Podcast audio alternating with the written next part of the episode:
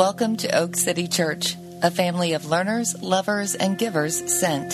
For more information, visit us online at oakcitychurch.com.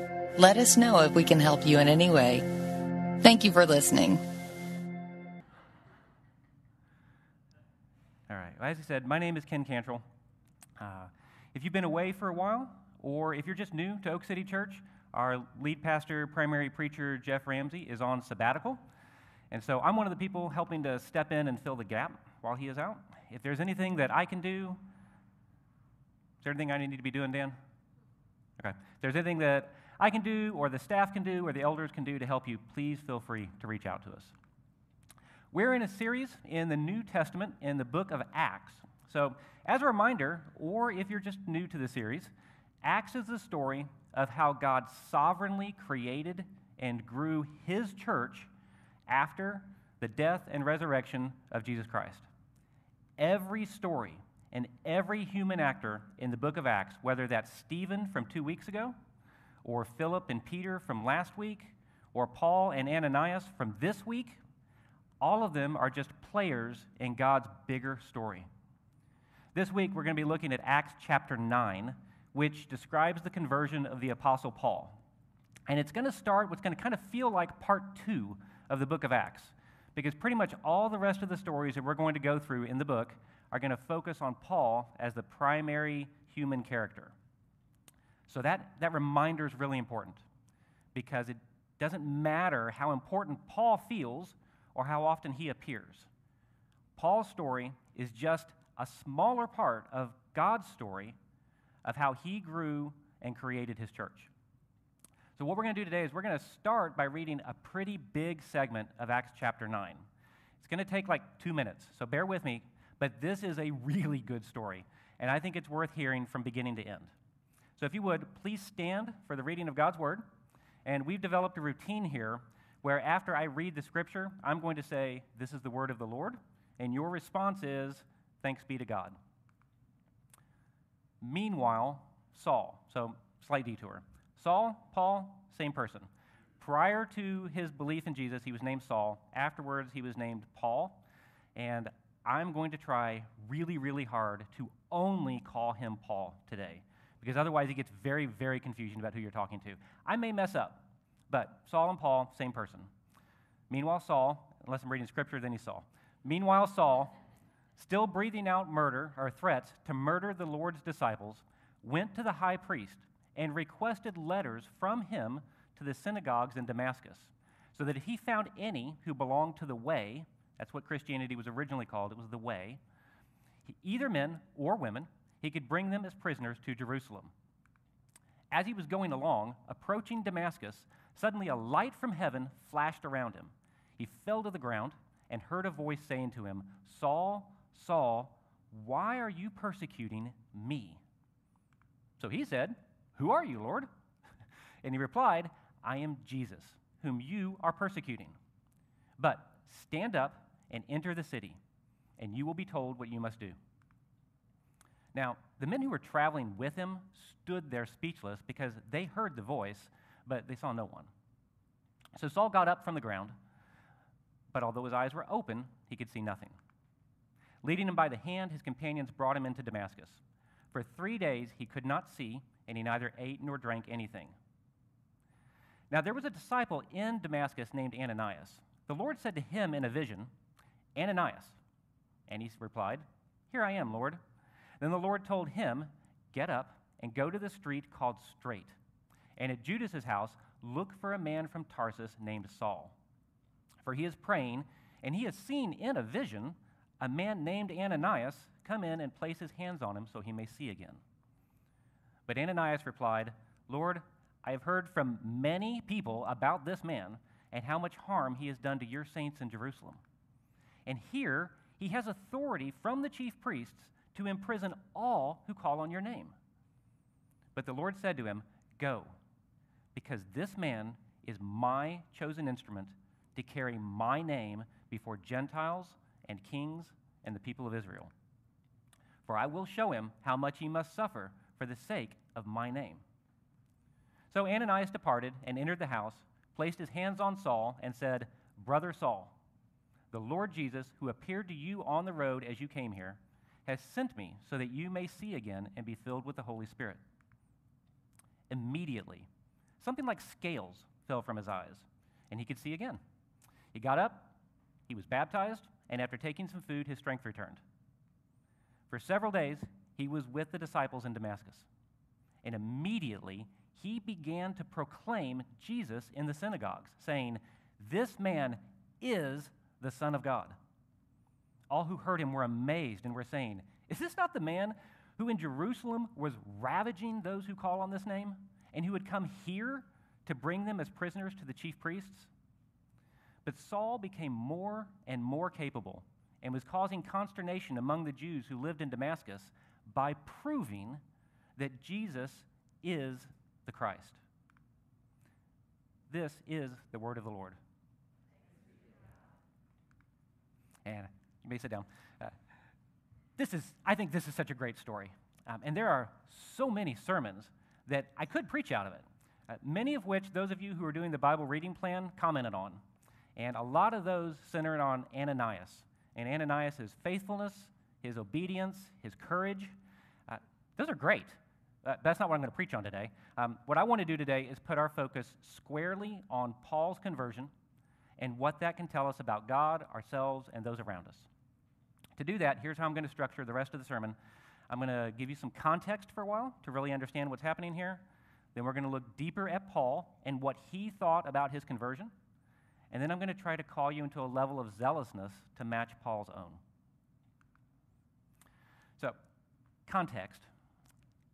After his conversion, something to know is that Paul is considered to be the single most influential voice in all of Christianity, except for Jesus.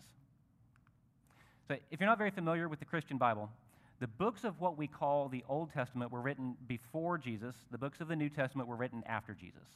And most of the New Testament are actually letters. They're letters that somebody wrote either to a person or to a church. Paul wrote almost all those letters. In fact, he wrote 13 out of 27 of the books in the New Testament.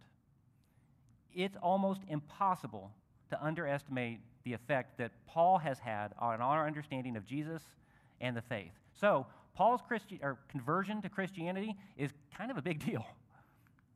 So, where do we start? Well, how about here? Paul did not start out as a hero of the faith. Prior to his story in Acts chapter 9, he was a clear enemy of the church.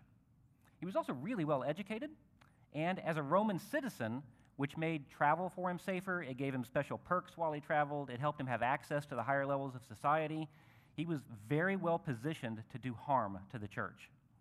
So we were first introduced to Paul back in chapter 7 when the first Christian martyr, a man named Stephen, was stoned to death. And we're told that those who stoned Stephen laid their cloaks at the feet of a young man named Saul. John preached on this two weeks ago.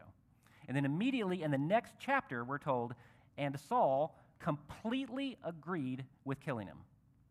And on that day, a great persecution began against the church in Jerusalem, and all except the apostles were forced to scatter throughout the regions of Judea and Samaria. So Weston preached on this passage a bit last week. We're also told in Scripture some devout men buried Stephen and made loud lamentation over him. But Saul was trying to destroy the church. Entering one house after another, he dragged off both men and women and put them in prison. So Paul writes about this time in a couple different places in Scripture. And so a little bit later in the book of Acts, he's thinking back on it, and this is what he says about it. He says, That's what I did in Jerusalem. Not only did I lock up many of the saints in prison by the authority I received from the chief priests, I also cast my vote against them when they were sentenced to death. I punished them often in all of the synagogues. I tried to force them to blaspheme. Because I was so furiously enraged at them, I went to persecute them even in foreign cities. So we don't know what Paul looks like. In my mind, I think of the evil Nazi guy from Indiana Jones whose face melted, got the hat and the trench coat and stuff. Um, but you can think of him like the SS, coming to pull Jews out of their homes in Nazi Germany. Or think of him as the Secret Service in communist Russia, coming in the night to take somebody away and disappear them. Or maybe just think of him as the boogeyman.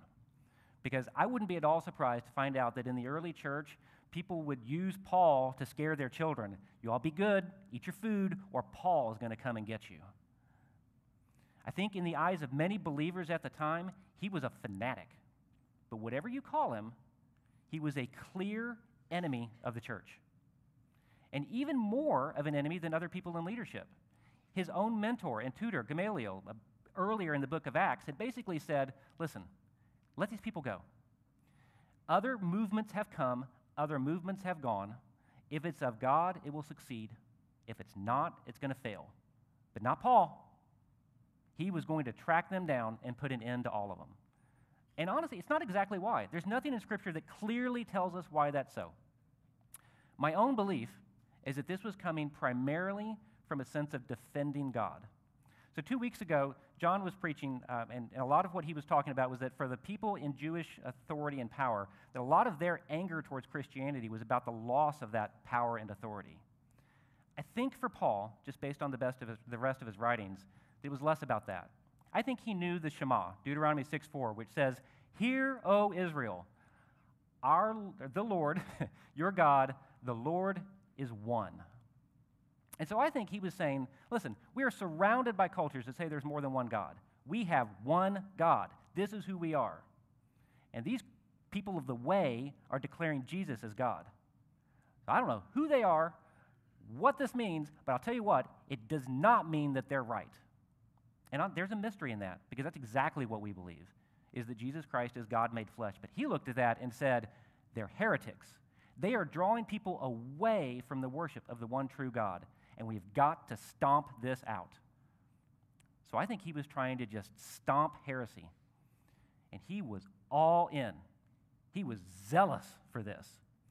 He has pushed them out of Jerusalem, and he is now hunting them down to put an end to that cult that he sees. So that brings us to part two the conversion of Paul and our passage today.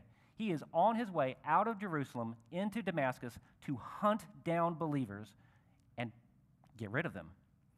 And Jesus appears to him and changes everything. Coming face to face with Jesus changes everything. I think at least two things happened to him there.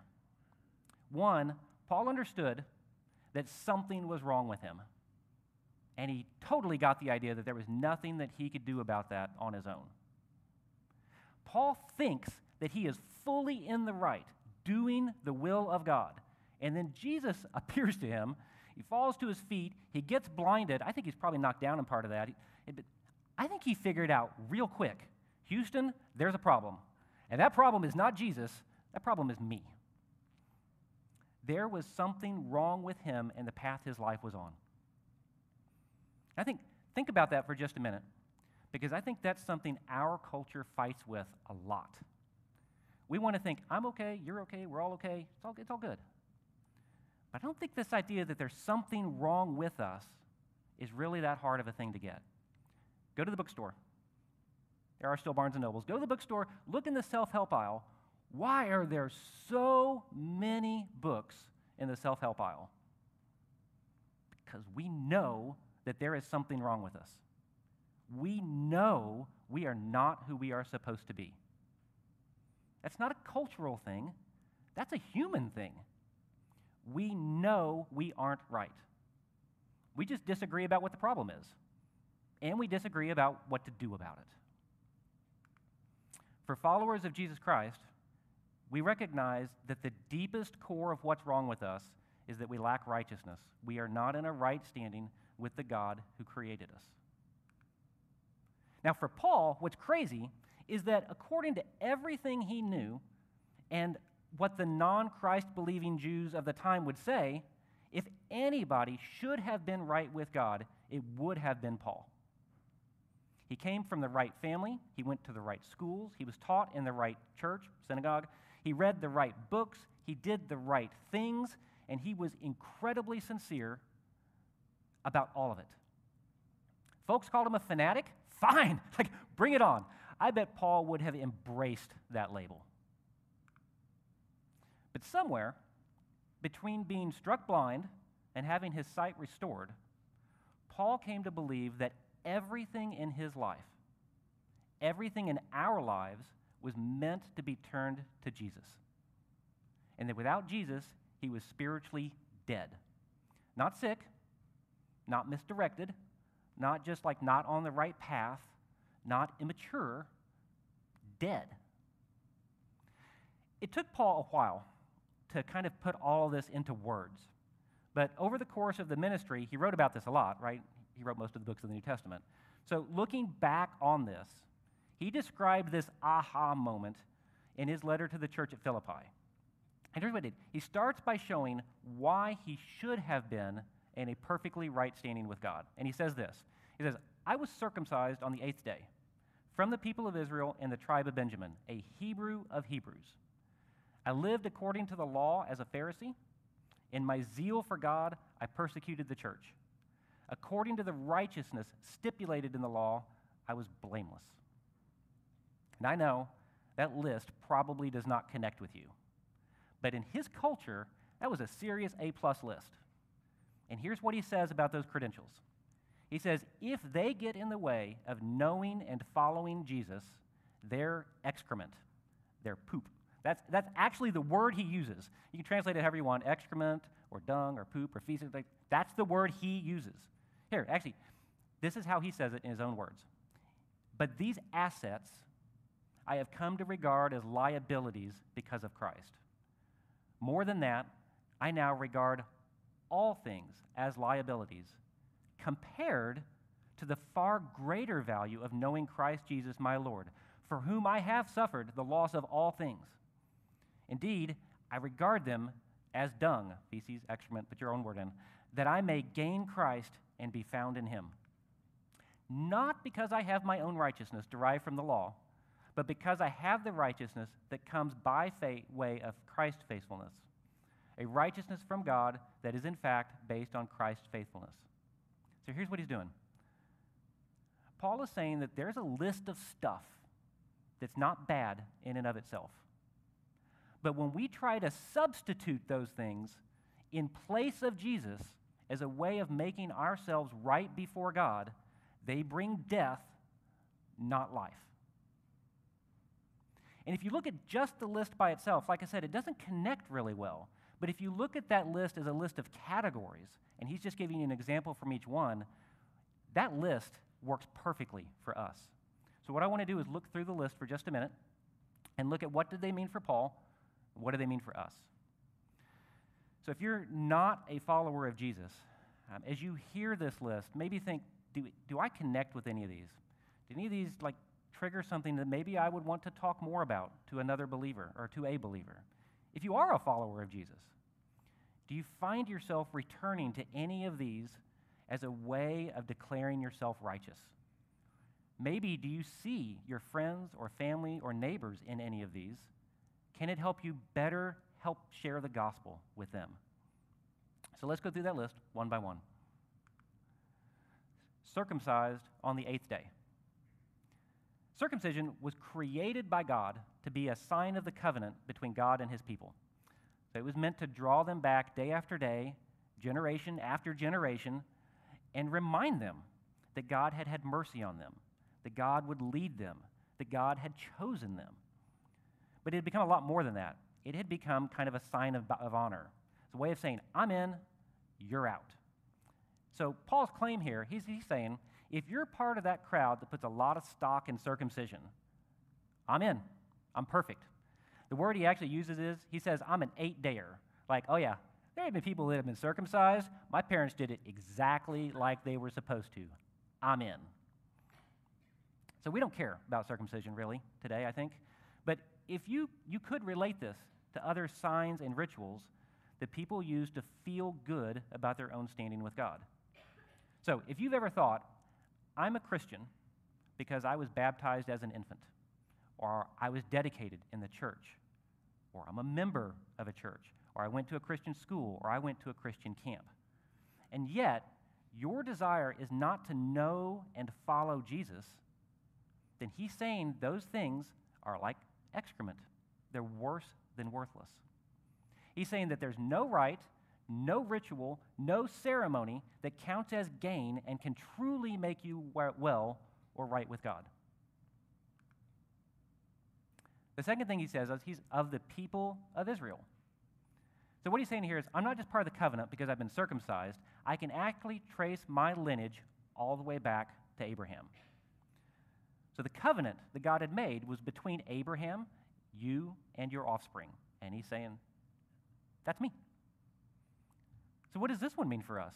This is a complete, it is a direct counter to any idea that because you're whiter than somebody else or you're darker than somebody else, that you are more or less acceptable to God. It's a counter to the idea that you're saved just because of where you came from. So I, I work with people that have come to the United States from other countries. And they said that before they came to the U.S., they thought that everybody in the U.S. was a Christian because we live in the U.S. And they were like, well, I got here, and I was like, that's not right. But I think there's people who live in the U.S. who think because I live here, or because I live in this neighborhood, or because I live next to a church, I'm a Christian. He's saying it doesn't matter where you're from, and it doesn't matter what color you are or who you're descended from. None of these make you right with God. Now, the last one uh, of this little section of, he says he's of the tribe of Benjamin. Here's the really short version of that one. The tribe of Benjamin has a really special place in Jewish history. So, this is kind of a way of saying, I'm the part of the elite, I'm part of the cream of the crop. For us, so Oak City, Visio Dei, uh, we've, we've had a lot of preacher kids in the church over the course of time. So I think he's talking to them. But he, he's also talking that to anybody who might have a parent or a spouse who's really active in church. He's saying, Do you have like a pastor or a music minister or a staff or an elder or a home group leader that you're connected to? Do you think that somehow because you're connected to them, you're a Christian and you're right with God? He says, No. It's not the way it works. We still have folks here, like me actually, that were part of the, the group that launched Visio Dei, which then became Oak City Church. And I attended other churches that had founding members who'd been there for you know, a long time. He says, Do you believe that God somehow loves you more because you founded the church or your parents did? And he tells us, if you think these things make you righteous, you're wrong. They're worse than worthless. And then he gets to this last section, a Hebrew of Hebrews. Now, honestly, that might just be him saying, I'm a man's man. I'm a Hebrew of Hebrews. It might also be a way of saying, I speak Hebrew, most of you don't. I care about this a lot more than you do. Uh, it's not entirely clear what he meant there. I think, though, that we can use that one to wrap up that section by saying, if you so identify with the church, but you don't identify with the idea of Jesus, you've missed that idea of identifying yourself with Jesus. He's talking about you or me. Now, those, those three things, or four, depending on how you count them, those are things he had no control over because those are things about who he was descended from or things that his parents did. But then he gives us a list of three things and says, These are things that are about me, choices I've made. The first two of that was, he says, As to the law, a Pharisee, and as to zeal, a persecutor of the church. So Paul lived according to a very strict code of behavior that honored the traditions of his spiritual fathers. So I think if you've been in church a while, you hear Pharisee and you think, oh, Pharisees, they're bad. Um, Pharisees were not bad because of what they taught. Pharisees were bad because they were hypocrites. Jesus' teachings more align with the teachings of the Pharisees than any of the other Jewish groups. And he's saying, listen, I have a very rigid, very well defined set of rules on my behavior, more than you do. And I've got a measuring stick that can tell me how I'm doing. And I'm doing pretty good. And as he's defending himself to the Judaizers, there's this part in there that says, listen, you have rules, I've got more. Like, you can't judge me. I'm in a good place. That zealousness part, we've already talked about that. If sincerity was all it took, Paul is in. He is alive and he is healthy. If throwing yourself into work is all it takes to be a healthy person, to be alive spiritually, Paul's there. You should be as righteous as you can get. So look at those two together for us. What do they mean together? Well, what they do is they're talking about having and holding to a moral code and doing so with sincerity and fervor. And that's important because I think that's where the United States lives most of the time. I think this is where we put our hope. We think it doesn't matter what you believe as long as you're sincere about it. There needs to be some code, we think, some code that governs our behavior. We can't really agree on what that thing is, but we all kind of seem to agree it's really important that you're sincere about that code. Like, look at some of the codes, though, that people adopt for themselves. Maybe the Ten Commandments is one, although that doesn't seem to be one people pick up on as much. That's an interesting one because most people don't even know what they are. They're like, do not steal, don't lie. Do, I don't know what the rest of them are. People just get lost, right? Um, so they reduce that, that rule on their behavior to something simpler, like do unto others as you would have them do unto you. That one gets messy. So maybe they, they simplify it even more and say that maybe their guide of behavior is do no harm or try your best. Think about do no harm as a code. that is a crazy hard code. Like, do no harm has huge ecological implications, right? If this is your code, it's saying that every single thing that you choose to consume, you understand where it came from, how it was produced, how it traveled to you, how it's going to be disposed of. Like, huge cost that way. It's saying that in every single interaction that you have, you know that the person that you have interacted with has left at least as good, if not better, than they were when they came in. That you had no physical body interactions, you know, body language. You had no voice interactions that hurt them in any way. It's saying that you govern your thoughts in such a way that you don't cause any self harm intellectually, spiritually, or morally. That you do no harm. I don't think anybody lives that code well. Or try your best. Maybe try your best is, your, is a code that people would pick up. That one's just as bad. Is there anybody who can say that you try your best from beginning to end, from the moment you get up to the moment you lie down, that you have never slacked off? You have never let go. You've never thought to yourself, I'll just do a little better next time. I, I think if we're honest, it doesn't matter what our list is, what our code is, we don't hold to any of them. Remember, we know we're broken. We hold to these codes so poorly that I don't think they should ever be telling us we're okay.